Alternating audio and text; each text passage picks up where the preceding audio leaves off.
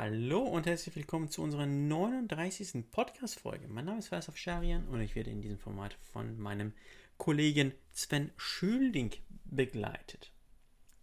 Wir kommen von der Comdatis und beschäftigen uns in unserem Alltag mit den Compliance-Anforderungen und deren Umsetzung bei äh, unseren Kunden bzw. Männern. Dieser Podcast soll neben unserem Blog und unserer Online-Schulungsangeboten euch Zuhörern einen Einblick in unserem Alltag geben. Heute befassen wir uns, wie angekündigt, ähm, mit einem Datenschutzthema und zwar mit der Thematik ähm, bzw. mit der Rolle und äh, Aufgaben eines Datenschutzbeauftragten. Aber vorher begrüße ich meinen Kollegen Sven Schöling. Hallo Sven. Hallo, hallo allerseits. Sven, was hast du uns heute vorbereitet? Ja, danke für die Überleitung. Ähm, ja, heute wollen wir ja uns mit dem Thema befassen, nämlich der Rolle und den Aufgaben der Dat des Datenschutzbeauftragten. Mhm. Wir hatten da in der letzten Folge ja auch schon drüber gesprochen, allerdings in der letzten Folge ja äh, durch KI generiert und ähm, wie angesprochen wollten wir das ja heute mal ähm, Menschen generiert äh, sozusagen ähm, nochmal wiederholen das Ganze. Mhm. Äh, ja, ja, genau. Genau. Äh, wenn mich jetzt nicht alles täuscht, hatten wir in der letzten Folge ähm, erstmal eine ganz simple Frage, nämlich, nämlich äh, was ist denn überhaupt ein Datenschutzbeauftragter und welche Funktion hat er inne? Ja, das war die erste Frage, genau, oder das ist jetzt auch die erste Frage. Also der Datenschutzbeauftragte überwacht in der Organisation, also im Unternehmen oder auch in den Behörden, äh, die Einhaltung der Datenschutzgesetze. Er oder sie ist der Experte für Datenschutz, welcher in einem Unternehmen oder eben in einer Behörde eine zentrale äh, und verantwortungsvolle Rolle einnimmt. Er stellt die Schnittstelle zwischen dem Unternehmen, mhm. der Datenschutzaufsichtsbehörde und den betroffenen Personen dar. Ebenso ist er an der Planung, Umsetzung und Kontrolle datenschutzrechtlicher Vorgänge und Prozesse im Unternehmen beteiligt, damit diese die Vorgaben der DSGVO und auch des Bundesdatenschutzgesetzes einhalten können. Mhm. Ja, verstehe ich, verstehe ich, danke. Und welche konkreten Aufgaben hat denn überhaupt der Datenschutzbeauftragte? Also was gehört zu seinem Kernaufgabengebiet? Die Überwachung der Einhaltung der datenschutzrechtlichen Vorgaben, mhm. jedoch nicht für deren Einhaltung zuständig. Das ist dann ähm, allein der Verantwortliche, also die verantwortliche Stelle, also das Unternehmen oder die Behörde, also sprich der Geschäftsführer oder der Behördenleiter.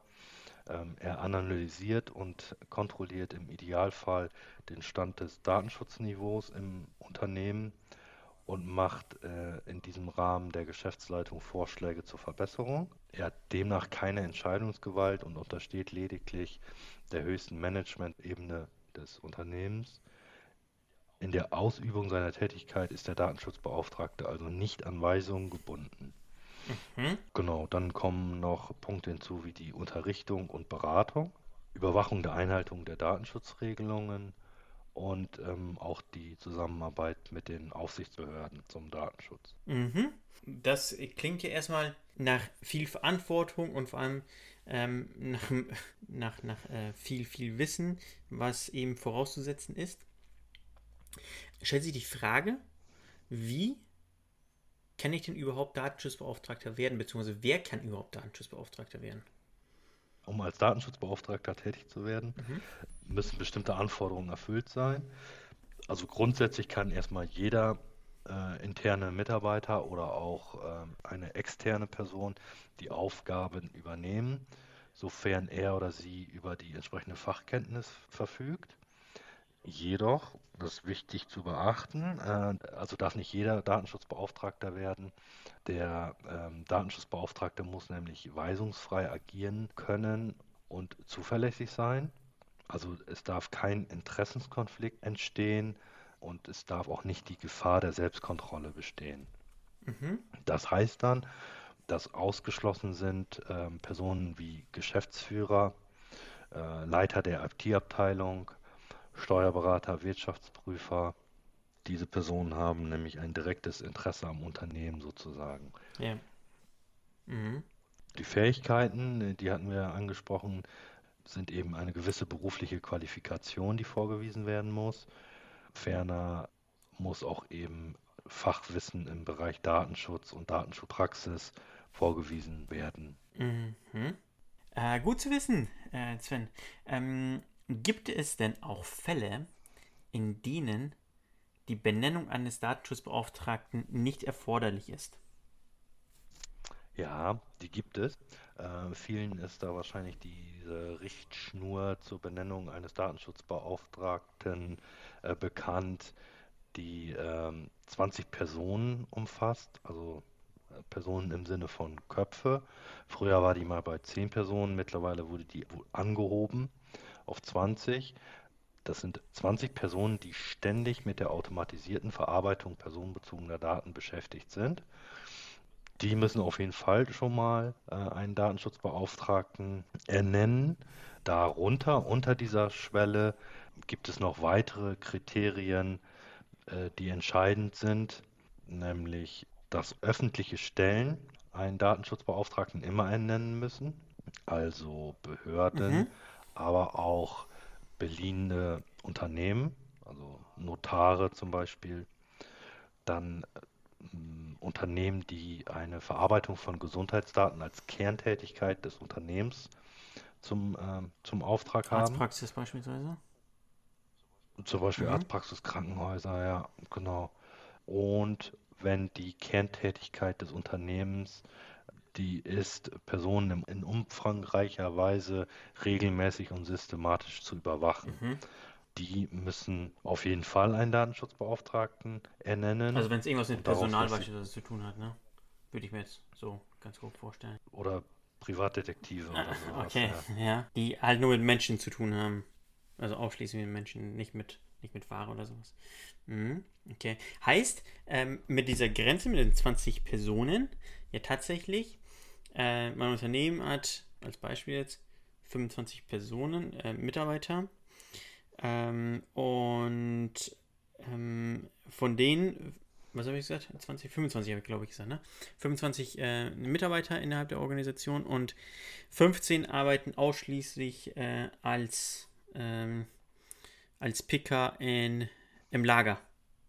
Die kommen ja nicht tatsächlich in Kontakt mit personenbezogenen Daten. Das heißt, ich bräuchte dann tatsächlich, weil dann dementsprechend ähm, nur jetzt komme ich mit mathematischen Kenntnissen, äh, jetzt habe ich die Zahlen schon wieder vergessen, äh, wenn es nur zehn Leute jetzt mit personenbezogenen Daten zu tun haben, brauche ich dann nicht einen äh, Datenschutzbeauftragten. Auch wenn ich dann mehr als 20 Personen beschäftigt habe. In meinem Beispiel jetzt 25. Ja, mhm. genau. Wenn, wenn eben die Zahl der Personen im Unternehmen, der Köpfe im Unternehmen niedriger ist, die eben nicht mit der automatisierten Verarbeitung personenbezogener Daten beschäftigt sind. Mhm. Also müssten die Picker im Lager wirklich keine personenbezogenen Daten verarbeiten. Mhm. Also die dürften dann nicht irgendwelche Adressen, Adressdaten oder so auf ihrem äh, MDE äh, haben, auf ihren Smartphones oder was sie nutzen. Ach, stimmt. Ja. Dann mhm dann hättest du in deinem Beispiel ja ohne äh, we äh, weniger als 20 Personen. Und wenn du dann keine öffentliche Stelle bist, wenn du äh, die Verarbeitung von Gesundheitsdaten nicht die Kerntätigkeit ist mhm. und auch nicht die Kerntätigkeit ist, Personen umfangreich, regelmäßig und systematisch zu überwachen, dann bräuchtest du dann keinen. Mhm. Genau. Okay, okay, verstehe. Verstehe. Aber Arztpraxis, beispielsweise, insgesamt, ja. insgesamt sechs Leute, me meinetwegen, die bräuchten auf jeden Fall einen Datenschutz. Ja, mhm. ja. Das ist ja die Kerntätigkeit. Äh, ges ohne Gesundheitsdaten geht es da ja nicht. Mhm. Okay. Und öffentliche Stellen ähm, brauchen auch, wenn ich dich richtig, richtig verstanden habe, stets einen Datenschutzbeauftragten. Mhm. Genau, öffentliche Stellen auch. Okay. Ähm, muss ich den Datenschutzbeauftragten irgendwo melden? Oder kommt ja, jemand auf mich zu? Werden. Oder wie ist das? Da kommt niemand auf dich zu, nein. Ähm, also in der Regel nicht. Äh, aber er muss gemeldet werden, ja. Mhm. Da gibt es äh, auf der Internetseite auch Meldeformulare. Auf der Internetseite vom? Der, der, der Datenschutzaufsichtsbehörden gibt es da Meldeformulare. Also die fülle ich dann aus und sage, Sven Schöling ist jetzt der äh, Datenschutzbeauftragte bei uns in der Organisation.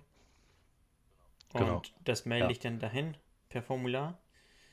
Und dann ist die Thematik aus meiner Sicht dann beendet. Ja, genau, dann ist die erstmal beendet, Mhm. ja. Was ist, wenn äh, ein Mitarbeiter dann oder wenn ich meinen Datenschutzbeauftragten wechsle?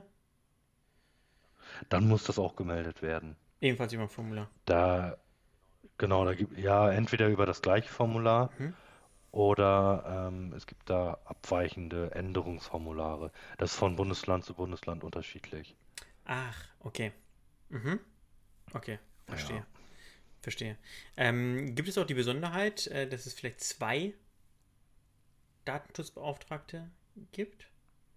Oder ist in einer wie dann quasi öffentlich dann äh, benannt und der arbeitet dann in einem Team zusammen? Das könnte aber. Also zwei Personen als Datenschutzbeauftragte geht meines Wissens gar Mhm. nicht. Äh, es müsste dann eine Person sein. Mhm. Und ähm, was man aber häufig hat oder, oder auch äh, häufiger mal hat, dass es entweder ein Datenschutzteam gibt, Ja. also Hm. eine Person ist Datenschutzbeauftragter und mehrere andere Personen sind ja praktisch zuarbeitend. Mhm. Die arbeiten dann in einem Team zusammen. Und was es auch gibt, das ist aber keine offizielle Stelle oder keine offizielle Bezeichnung, Datenschutzkoordinatoren. Die. Das sind dann ähm, so, so eine Art Assistenten zum Datenschutzbeauftragten. Mhm. Ähm, hat man auch hier und da mal, wenn der Datenschutzbeauftragte extern bestellt ist, ist dann, wenn man so möchte, der Datenschutzkoordinator vielleicht intern äh, im Unternehmen und ist dann so ein bisschen die Schnittstelle Mhm. zwischen externer DSB und Unternehmen. Ja. Ja. Da, solche Konstellationen, die gibt's. Gerade in größeren Unternehmen, Mhm. Ach so, okay, verstehe. Okay, äh, danke dir erstmal. Ähm, äh, was äh, gibt es noch zu beachten, was eben oder was man eben über einen Datenschutzbeauftragten wissen sollte? es gibt da noch zu beachten, dass der Datenschutzbeauftragte eine Schlüsselrolle bei der Gewährleistung des Datenschutzes in den Unternehmen darstellt. Ähm, und dass sich äh, Datenschutzbeauftragte stets über aktuelles Wissen im Bereich Datenschutz ähm, informieren müssen und die Entwicklungen und gesetzlichen Änderungen auch immer im Blick haben müssen. Mhm. Was ist, wenn sich da irgendwas gesetzlich abändert, äh, dass äh, ich äh, dem Management tatsächlich ähm, da beratend zur Verfügung stehe? Ja, genau. Also erstmal muss man natürlich selber diese ganzen Entwicklungen im Blick haben Mhm. und ähm, natürlich dann auch dem Management dann Ja. da beratend und auch den Abteilungen. Also wenn wir da zum Beispiel an das ähm, TDDSG denken, was ja besagt, dass ähm, nicht technisch erforderliche Cookies als Beispiel äh, einwilligungspflichtig sind, müsste dann ja auch die Marketingabteilung als Beispiel die Information erhalten. Mhm.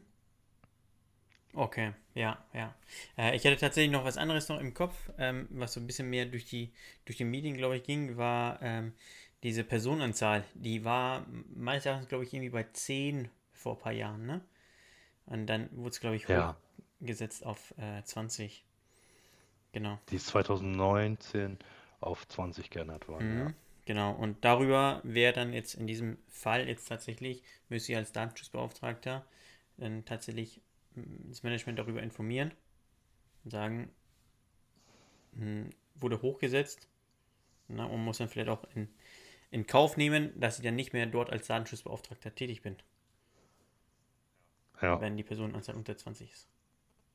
Die mit Datenschutz, äh, mit Daten, personenbezogenen Daten in Berührung kommt oder regelmäßig in Berührung kommt. Mhm. Okay, verstehe. Sehr schön. Also, äh, Sven, wie ich fand, war ähm, deine Formulierung ein wenig äh, genauer, ein wenig besser als die von, äh, von der KI. Ähm, ähm, es gab ein paar Überlappungen, aber das liegt natürlich in der Natur der Sache. Und ähm, äh, mit den Zwischenfragen konnten wir jetzt sogar in diesem Gespräch so ein bisschen mehr oder ein paar mehr Praxisbeispiele auch behandeln und, und befragen. Danke dir dafür.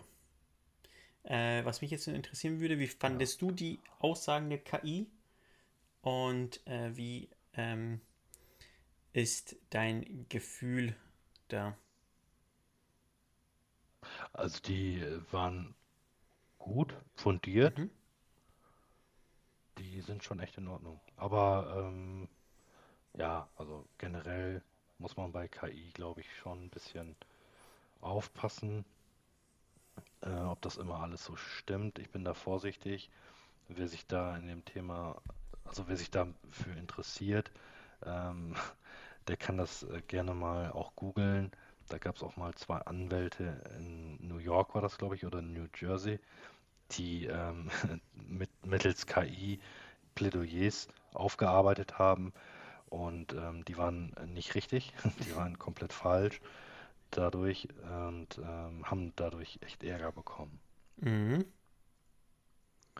Ja, ich, nicht sogar ein Berufsverbot oder sowas?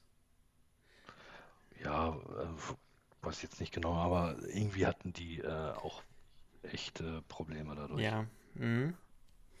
ja, irgendwas, irgendwas. Äh, ähm, dazu fällt mir auch gerade ein wo du es wo gerade sagst. Schönes Beispiel. Genau. Ähm, und man muss immer bedenken, dass äh, die KI einen gewissen Stand hat. Und dass ja. die Informationen nicht unbedingt immer aktuell sind. Das muss man sowieso im Hinterkopf genau. haben. Äh, wenn Informationen natürlich veraltet sind, vor allem in diesen rechtlichen Bereichen, ist es natürlich ähm, ähm, unschön, wenn man sich da komplett darauf verlässt. Ähm, es ist da vielleicht zielführender, wenn man die KI auch nutzt, dann auch vielleicht nochmal ähm, bei einem äh, Experten nochmal nachzufragen. Um das Ja, auf jeden Fall. Super, Sven. Ich danke dir vielmals für ähm, deine, deine, deine Antworten und die Vorbereitung hierfür äh, und wünsche dir einen angenehmen Nachmittag heute. Alles Gute und bis zum nächsten Mal. Danke. Bis dann.